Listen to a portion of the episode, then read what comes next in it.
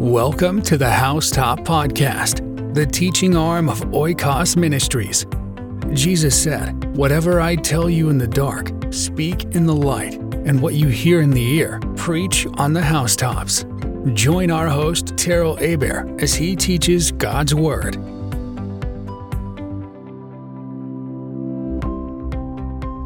Good evening, everyone. Uh, welcome to Facebook Live, Oikos Ministries, uh, our weekly Bible study. We're going through the book of Ephesians. I'm your host, Terrell Abair. Tonight we're going to continue a thought uh, from Ephesians chapter three. Uh, we started it last week. We called that message last week, "For This Cause." And this will be part two of that same uh, theme. Ephesians chapter two seems to so much culminates in Ephesians two in this book. Ephesians is really a, a great book. And, and, and if I could just share a little background, I mean, there are so many quotable quotes in Ephesians. There are so many singular themes, and you could s- take each one of them, lift it off, and teach on it in just a wonderful, powerful. And I've done that many times, and many uh, messages have come from particular verses in here. But when you draw this book into a context, and especially understanding that the Apostle Paul Uh, entered into a great warfare into the Ephesians church as he cast the demon spirit out, and that great goddess Diana uh, that was the overall, you know, it's amazing. We're from Louisiana. If you're watching this on a national or international scale, this uh, this issue from uh, we're from Louisiana. Louisiana has Mardi Gras over in New Orleans. This has been the Mardi Gras season. Matter of fact, it ended yesterday. Yesterday was Fat Tuesday. And uh they celebrate and do these parades, and every one of them is named for some demon or some demonic entity or some creepy thing. But one of them is Artemis, which is literally the goddess Diana. And it was literally the same demon spirit that was over the Ephesian city, or the city of Ephesus in, in Asia there.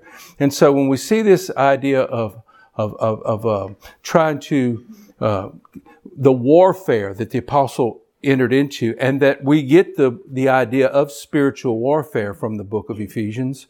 And uh, one other, just for your information, thought, when the apostle Paul was finally arrested in Jerusalem, they claimed that he was in the temple with uh, uh, Trophimus, an Ephesian, and uh, literally it was what ended up costing him his life. He was, he ultimately was put to death over that issue.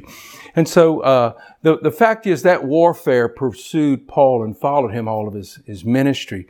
And the reason I, I point out Ephesians is that without a doubt, the persecution in Ephesus would have made it impossible to have public temple worship. It would have been impossible. There would have been no way. And so if you would just try to understand, let's take the idea away that that that the early church met in homes because it was persecution only. Yet yeah, that was there, no question about it. I personally believe that the persecution was a judgment from God because they failed to go the, uh, uh, to, to from Jerusalem to Judea, Samaria, and uttermost parts of the earth. And so as soon as the persecution hit Jerusalem, they went to Judea, then to Samaria, and then the uttermost parts of the earth. And so it was a fulfillment of what God commanded them to do as they received the Holy Spirit, that we're to go out and be witnesses.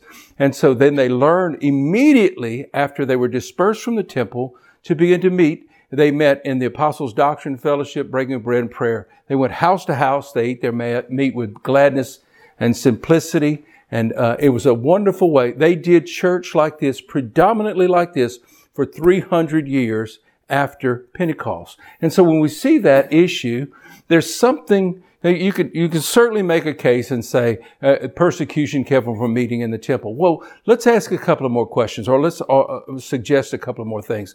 Number one, why was the temple destroyed in seventy A D? All right. That was dispersed. Why hasn't it been rebuilt? Why didn't the Jews build that thing back? Why has there, how do you even be a Jew now? They can't sacrifice. You cannot do the prescribed uh, uh, uh, sacrificial system. You cannot do that anymore. And so how could you even be a decent Jew anymore? So, uh, and I know there are many pointing right now, even this brand new uh, prime minister or president that was just elected in, uh, what, what is that, in South America, what's one of the countries, um, he was just elected, and he's a populist type leader, and he said he, he's really looking forward to seeing the third temple built in In, in Jerusalem. I, I, I, tell you, I dread that day. But the point being is that Ephesus became a model city that would be one that had no temple, but had dynamic worship and a powerful church. Uh, some estimate that the Ephesian church could have had over fifty thousand members in it. And so there's no way they were meeting in a public arena. They were meeting house to house, and the church was doing well.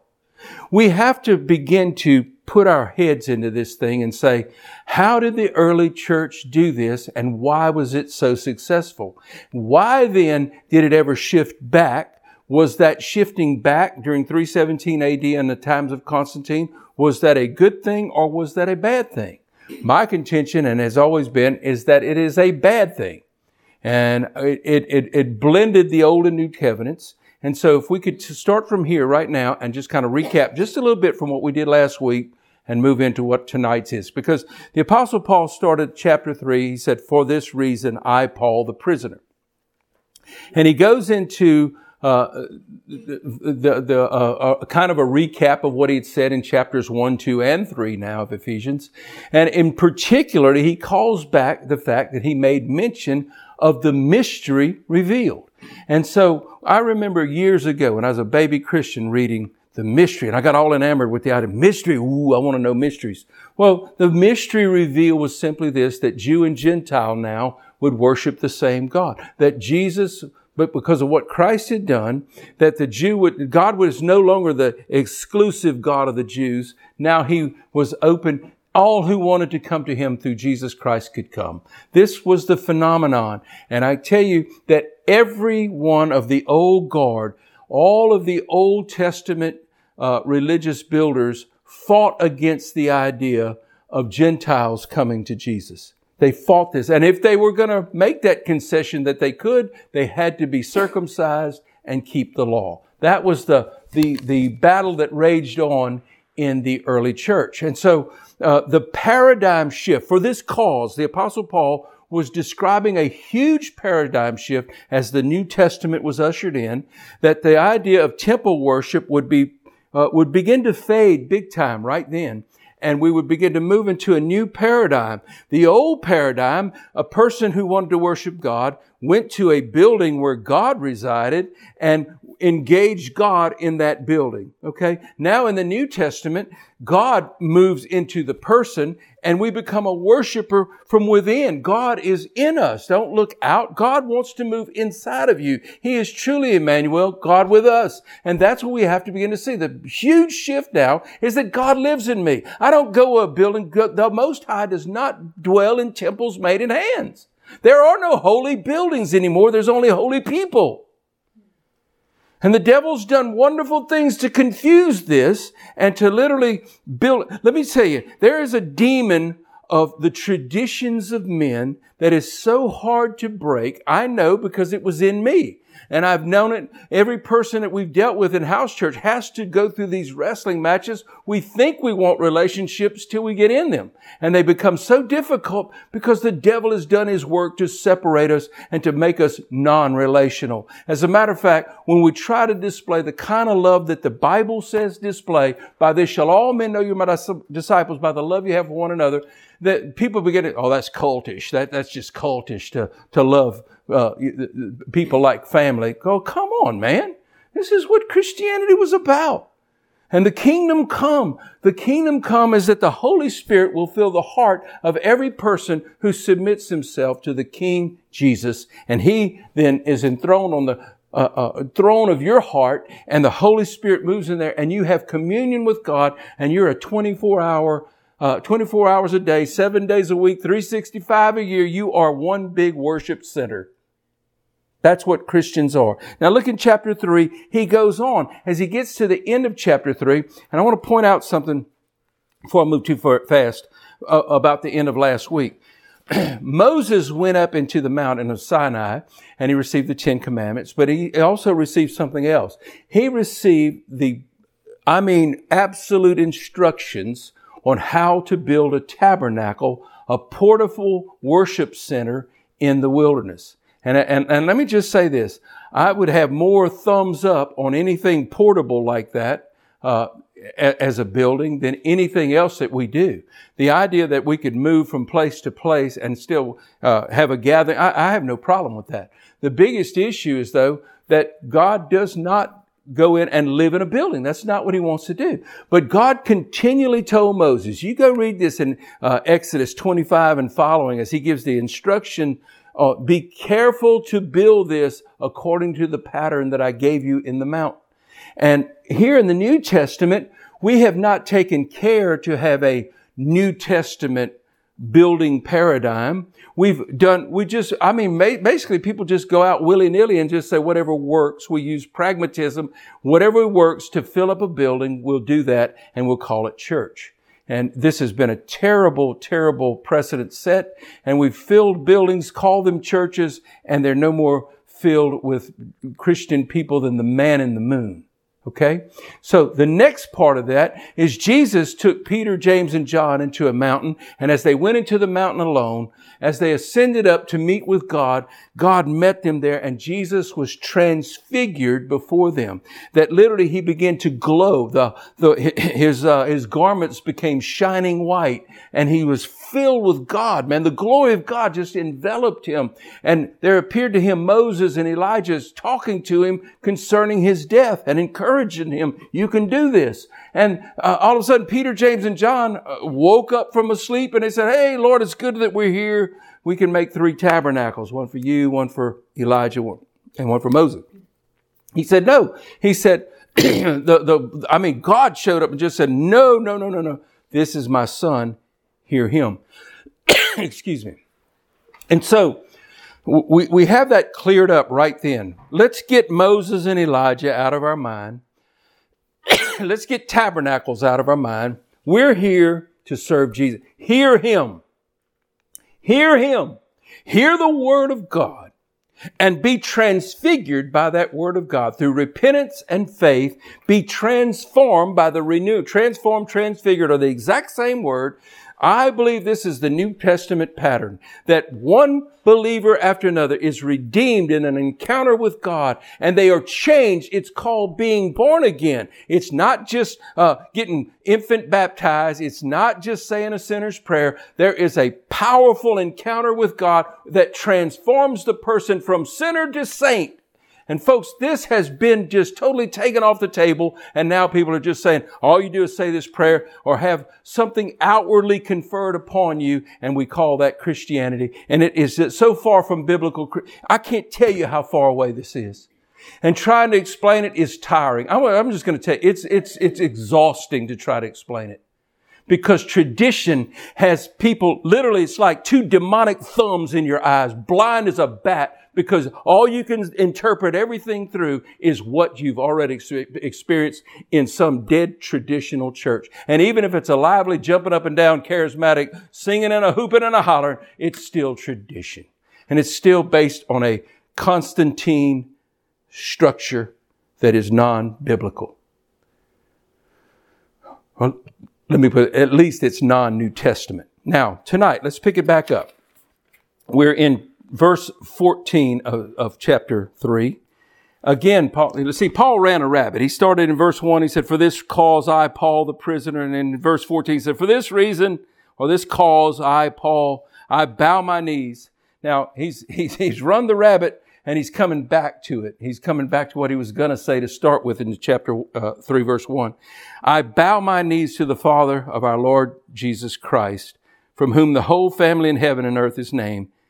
Now, I'll just make mention that right here, the word family, it's the only time the word family is used in the New Testament. And it's the family of God, that literally the whole family of heaven and earth is named through Jesus Christ. I mean, so when we say, when we qualify which God we're serving, I worship the God and Father of my Lord and Savior, Jesus Christ, who has changed me, and now I am named with Him. When you repent and be baptized in the name of Jesus, you get a new identity. And if you're not changed to the point, look, I don't care what formula, listen to me, U P C Pentecostal, I fuss at all other. So here, let me get you this one. What name were you baptized in? Did they say Father, Son, Holy Ghost, or did they say the name of Jesus? Man, I could tell you some demon-filled Pentecostals who are baptized in the name of Jesus who are just devils. Okay? I'm talking about absolute. I've, I've met nicer people in the dope house. Now, just as simple as that. Forget you. What? I ain't arguing with you about what. Let me tell you, when you get baptized, when my life is so immersed into Christ that now I am known with him by his name. Let me tell you something. Terrell Abair used to be known as a whole lot of different stuff. And uh, look, a lot of people say a lot of stuff about me. Let me tell you one thing, though. Everybody going to identify me with one. There's one name that I'm going to be identified with before the conversation's with, because all I'm going to talk about is Jesus. I have been identified with him for forty-two years. I am immersed into him. I have a new identity in him. Hallelujah. That's what, forget water. I couldn't care less if you ever got baptized in water. But if you get immersed into identity, where now it's not about your old reputation or cleaning up your act, turning over new leaves. No, you die and you become a vessel that Jesus inhabits, and you're known as one of Christ's men. Come on, man. Or women. Both can happen. All right. For this cause, I bow my knee to the Father of our Lord Jesus Christ, from whom the whole family in heaven and earth is named. Who are you named with?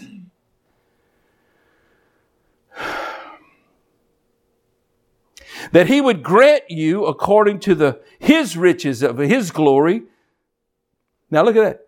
That God would grant a prayer. I, God, Paul said, I'm praying to the God and Father of my Lord Jesus Christ, who gives the name to the whole family, the kingdom family. We're in the The, the privileged place. This is the house of God, the family of God. Those who have been born again and born into the kingdom of God. That is the family of God. He said, for this reason, I bow my knees to God and Father of our Lord Jesus Christ, that he would grant to you. He would give to you. He wants to give you something. He wants to give you, a, he wants to grant a petition to you. According or in keeping with his power, his glory. Look, look what, look at the petition, that you would be strengthened with might through the, his spirit in the inner man. That Christ may dwell in your hearts through faith, and that you, being rooted and grounded in love, may be able to comprehend with all the saints what is the width and the length and the depth and the height, to know the love of God, uh, Christ, which passes knowledge, that you may be filled with all the fullness of God. Look at this petition. This whole petition isn't, I mean, look, if the temple worship was that important, why didn't he say that, a, that, that God would fill your building with himself, and when you go there, you'd feel better? Don't you know in the new covenant now we are the temple of God? I don't go to church to get full of God. I go to church because I am full of God. I bring God with me. I'm not drumming it up and trying to get God when I go to church. God lives in me and has been living in me a long time. You folks, we, he said, I will walk in you. I will talk in you. I will be your God. You will be my people. He said he would live in you. He wants to dwell in you. This is the Apostle Paul's prayer. He said, man, let's clear this up. The huge paradigm shift is that God does not dwell in Herod's temple, Solomon's temple, the tabernacles of or, or of Moses. He dwells in men.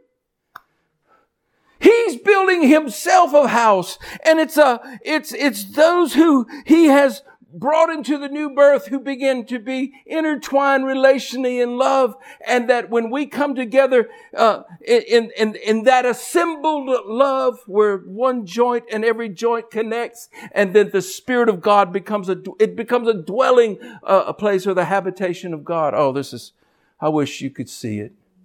Yet, let me tell you how we can't see it. We pour gazillions of church money wasted every day, throwing it down the hole into buildings that are absolutely unnecessary. Proved it for seventeen years now. Unnecessary to have a building. Absolutely, one hundred percent unnecessary. You do not need a building.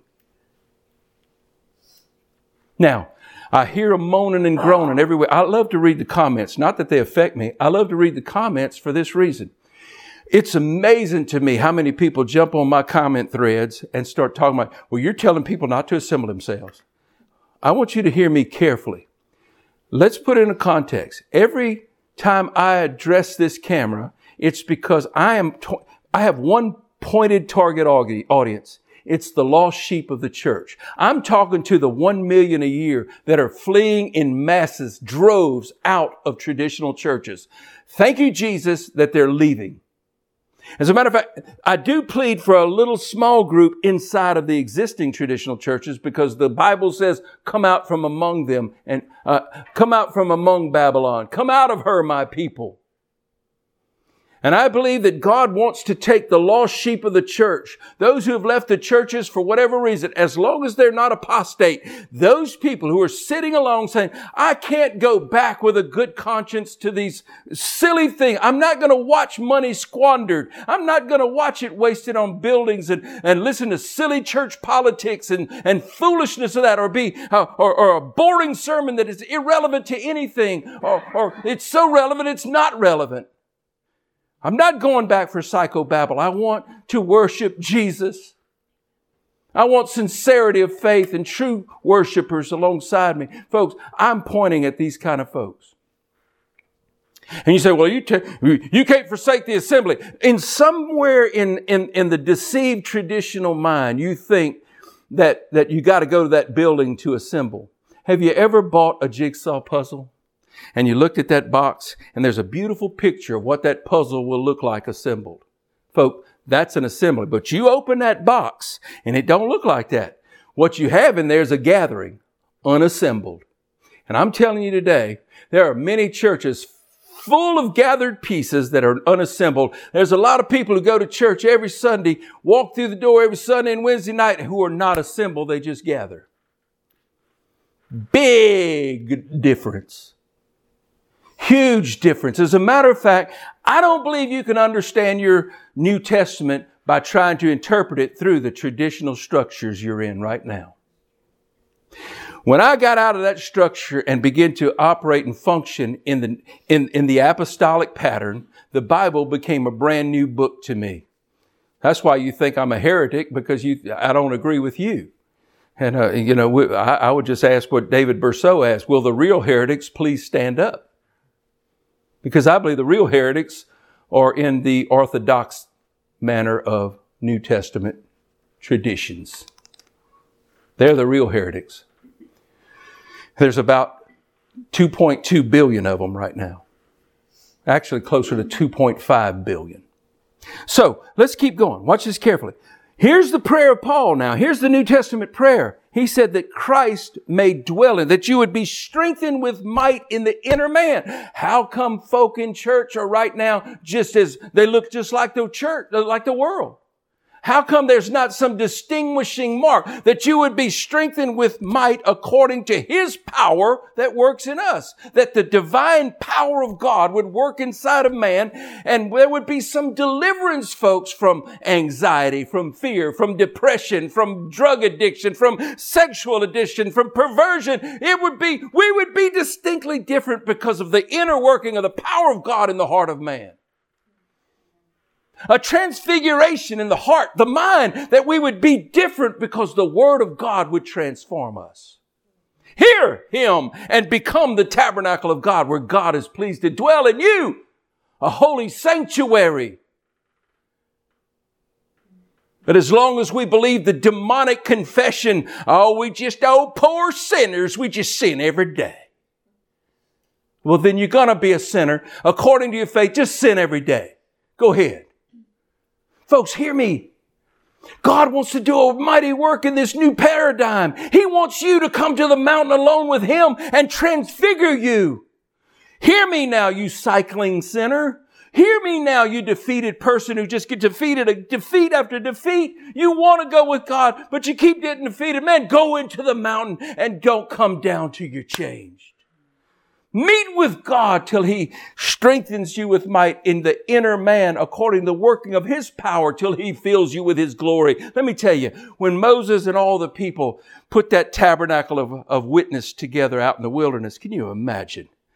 There's that white fence around the rectangular tent, and you come to a altar of sacrifice. They'd kill an animal there. Then they'd come to a basin where you'd wash. And then you'd go into the holy place. And there was the showbread to your right and the, the lampstand to the left. And right before, incense of prayer right in front of a curtain. And inside was the Ark of the Covenant. And in the Ark was the, the pot of manna uh, and Aaron's rod that budded and the Ten Commandments. And God would meet with His worshipers there in the revelation, the lamp illuminating the daily bread. And you would worship God and pray to Him. And now, folks, in the New Testament, look, when they erected that structure in the wilderness, when Moses walked into that place, the glory of God fell and the pillar of God, the cloud of God covered the place, and it was filled with the glory of God. Hallelujah. Solomon built a temple. This extravagant, extraordinary, uh, I, he took it a thousand times further than what God told Moses. And he took it, elaborated on it, and made it of gold. He made it this gorgeous, big, ornate facility. And there was a sacrifice that's unbelievable that took place. And when it did, the glory of God filled the temple. Old covenant, folks. It's a wonderful thought, but it's amazing to me. Uh, the New Testament, we're acting like the glory of God's filling our buildings.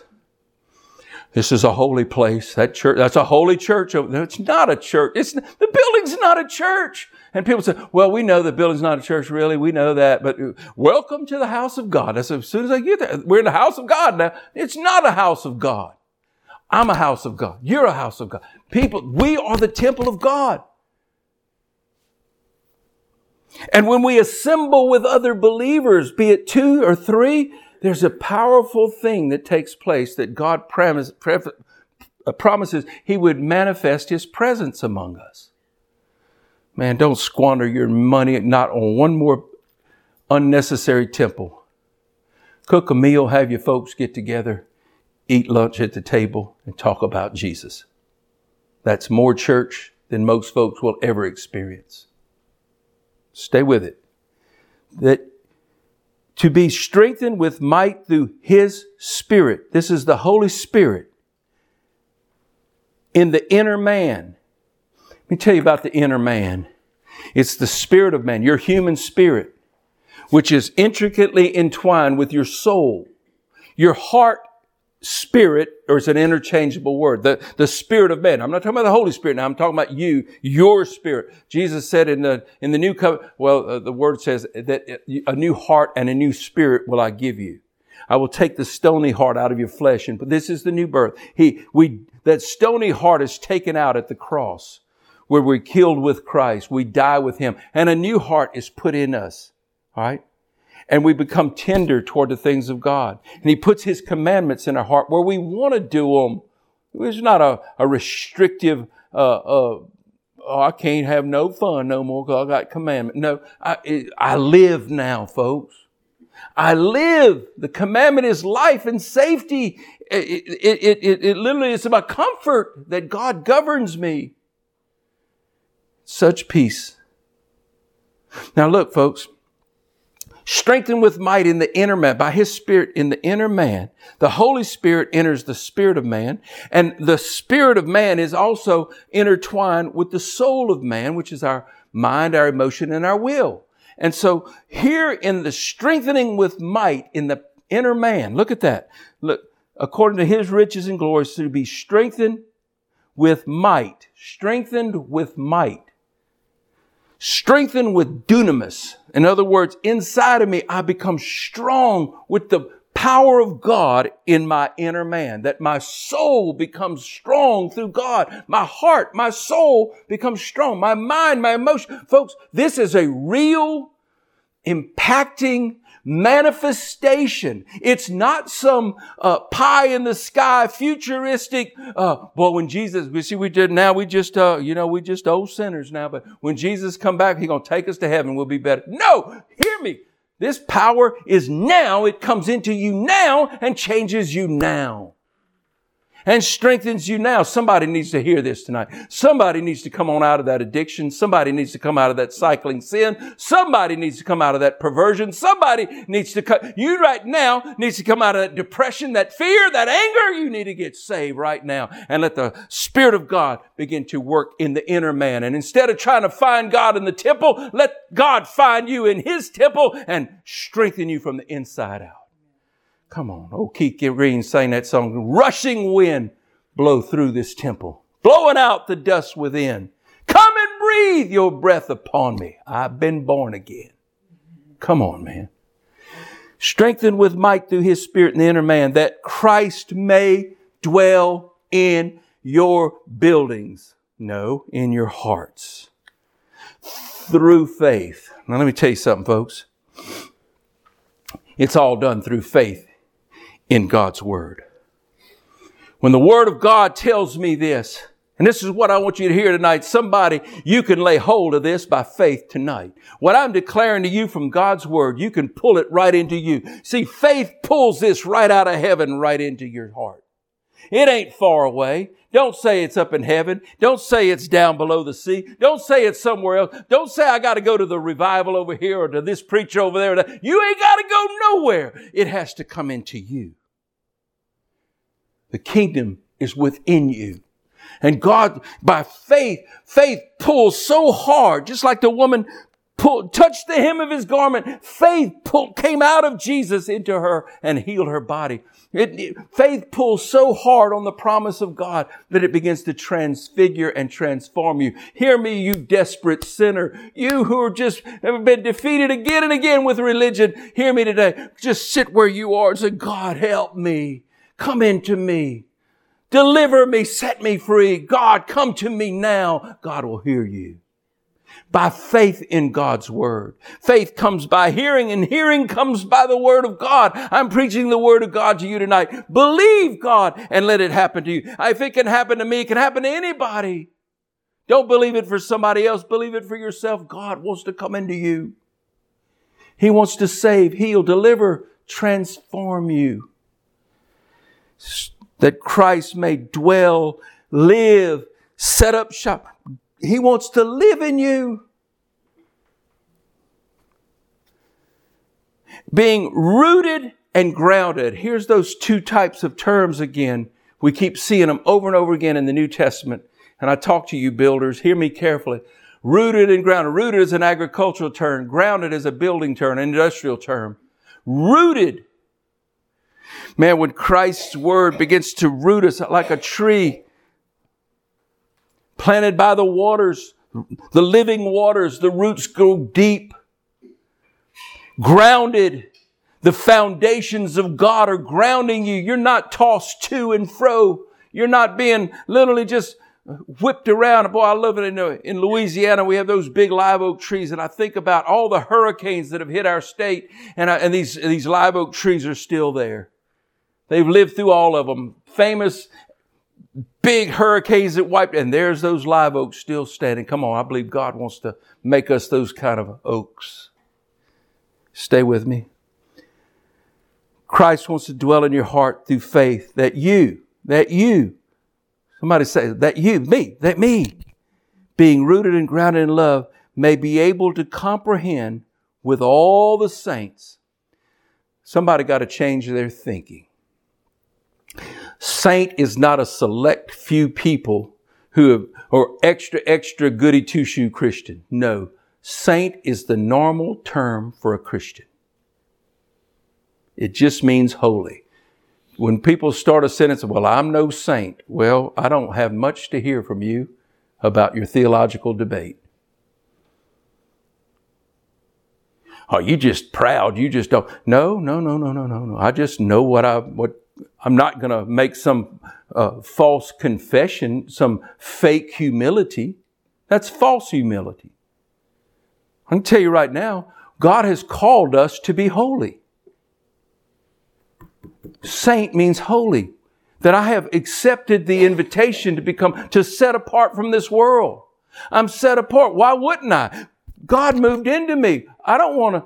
I want what God has. I want the, I, thy kingdom come, thy will be done on earth as it. I want heaven, but I want it right here on earth. I don't want to try to party with the world right now. I want, I want heaven now in me. That we may be able to comprehend with the saints. And said, I think there's so many of you don't comprehend anything to do with what real Christianity is about because it's not portrayed from the pulpits. And you've not read the Word. You've not understood the Word. Comprehension where you fully understand, where a revealing of this takes place inside of you. I can tell you this all day long until it's revealed in your spirit. Nothing changes. Watch this. This is so cool. Comprehend with all the saints what is the width, the length, the depth, and the height. Now you say, well, what in the world's he talking about? Man, go, go study. Hey, you ever get, if you're one of those who reads the Bible through in the daily readings, you get to those places where he says, and get all these materials together for the temple. And he starts getting stuff ready. Then they start talking about, put this and that and this one, and this socket to that socket. And boy, you, you're trying to read. And go, you flip a few pages. Oh yeah, here's something better. Been there, done that. I know what you're talking about. When you don't get it, you don't get it.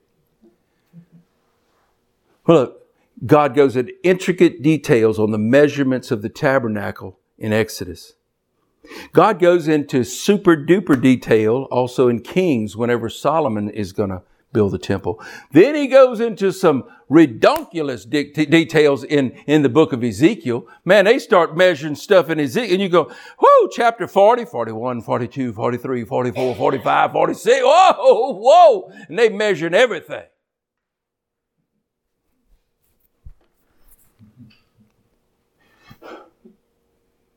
What is the height?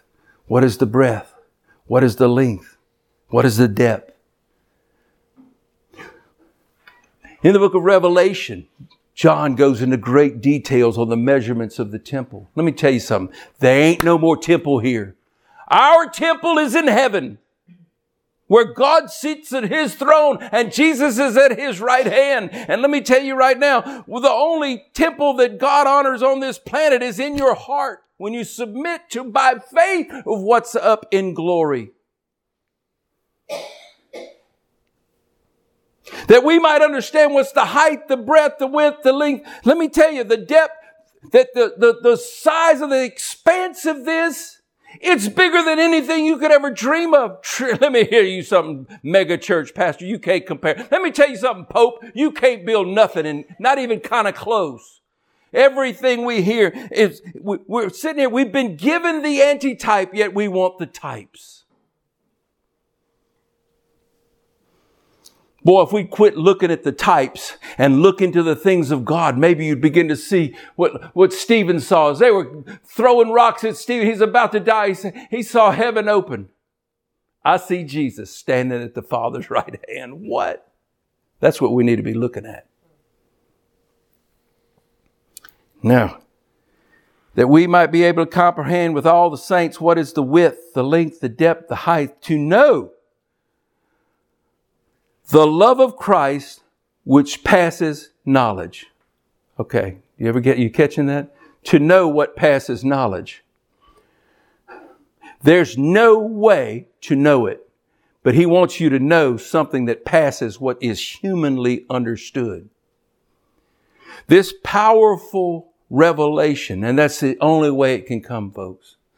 We can try to explain it till the cows come home, till Jesus comes back. But I want to tell you straight up, when God reveals this into your heart, you begin, your knower begins to work. The divine knower. That the love of Christ, when it fills your heart, it begins to explain things that I have. Oh, I wish I had a thousand tongues to describe, describe it. When the Spirit of God, peace that passes understanding, love of Christ, that uh, to, I want you to know the love that passes knowledge. There's no way it can be explained. It's unexplainable that this thing of God, when it fills your heart and it fills you with the glory of God, it goes past every human experience known. It's the glory of God living inside of man. The day of Pentecost, one hundred twenty people up in an upper room praying, send the promise, Lord. And then suddenly there was the sound from heaven like a rushing mighty wind, and it filled the house wherein they were sitting. And there appeared unto them cloven tongues like as of fire, and it rested upon each one of them. And they began to speak with the Holy Ghost as the Spirit. They spoke in tongues as the Spirit gave utterance. The worshipers were filled with God, and the glory, they were filled with the glory of God. They were transfigured that day. This is New Testament.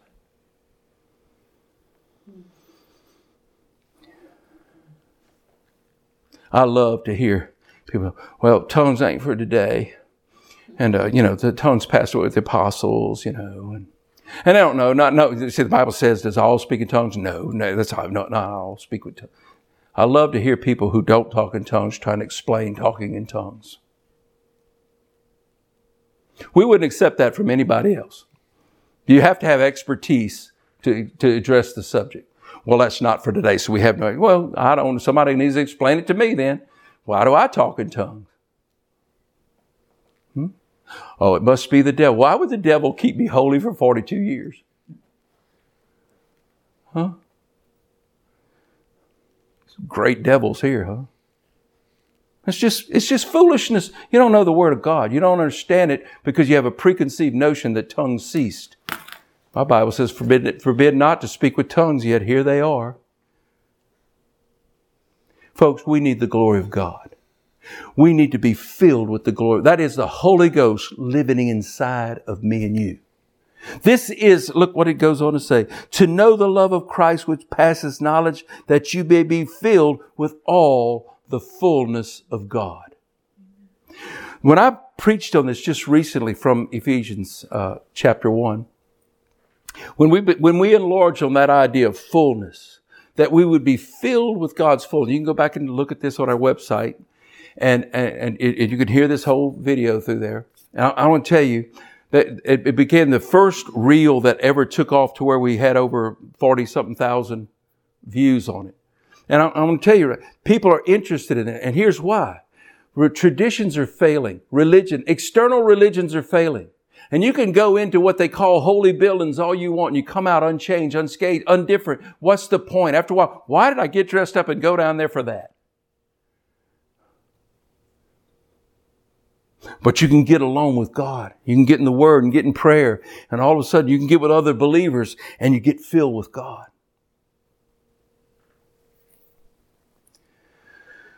That you may be filled with all the fullness of God. For in Him dwells all the fullness of the Godhead bodily. He wants you to be so full of Christ tonight. Paul said, for this cause I bow my knee. Look what it culminates on. That you would be full of Christ. The same Spirit that raised Christ from the dead wants to live inside of you. This is a big difference from external religion. This is a big difference from you trying to go in and make yourself holy externally. This is a big difference when internally, in the inner man, Christ fills your heart. The love of God fills your heart. And it begins to move all throughout your soul and changes you till it changes the way you act. Think, talk, walk. It changes you into a divine expression of God's glory. Now to Him who is able to do exceedingly abundantly above all that we ask or think, according to the power that works in us, to Him be glory in the church by Christ Jesus to all generations, forever and ever. Amen. Let me tell you something. As I was really focused in on these last parts of this word, that to Him who can do exceedingly abundantly above, as I, I stated, it, it's, it's so difficult to communicate this up against the wall of tradition. But I believe that wall is coming down. I believe that wall is dis- dissipating. It's, it's, it's literally, it's being weakened. The wall of tradition is losing its strength because the multitudes are leaving. They're just not going back. Now, folks, if we can see this, If we can begin to say, wait a minute, maybe the Bible, maybe we've misinterpreted things because of our tradition, trying to apply what we, you, you want to see it get clear. Wait till next week when we start this, when we start applying ministry, we're going to see a difference. So until then, go pursue God. Get along with God. Get your word. Get the Bible. Get along with God. Say, God, I have failed miserably in religion.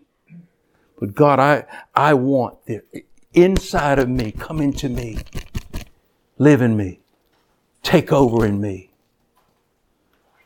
Be a new day, folks. God bless. Have a great day. We are so thankful that you joined us for this teaching today. It's our sincere prayer that many of you would be born again through hearing God's word. If you were blessed by this podcast, we would love to hear from you. For more information on Oikos Ministries, visit us on our website, w w w dot house churches u s a dot com.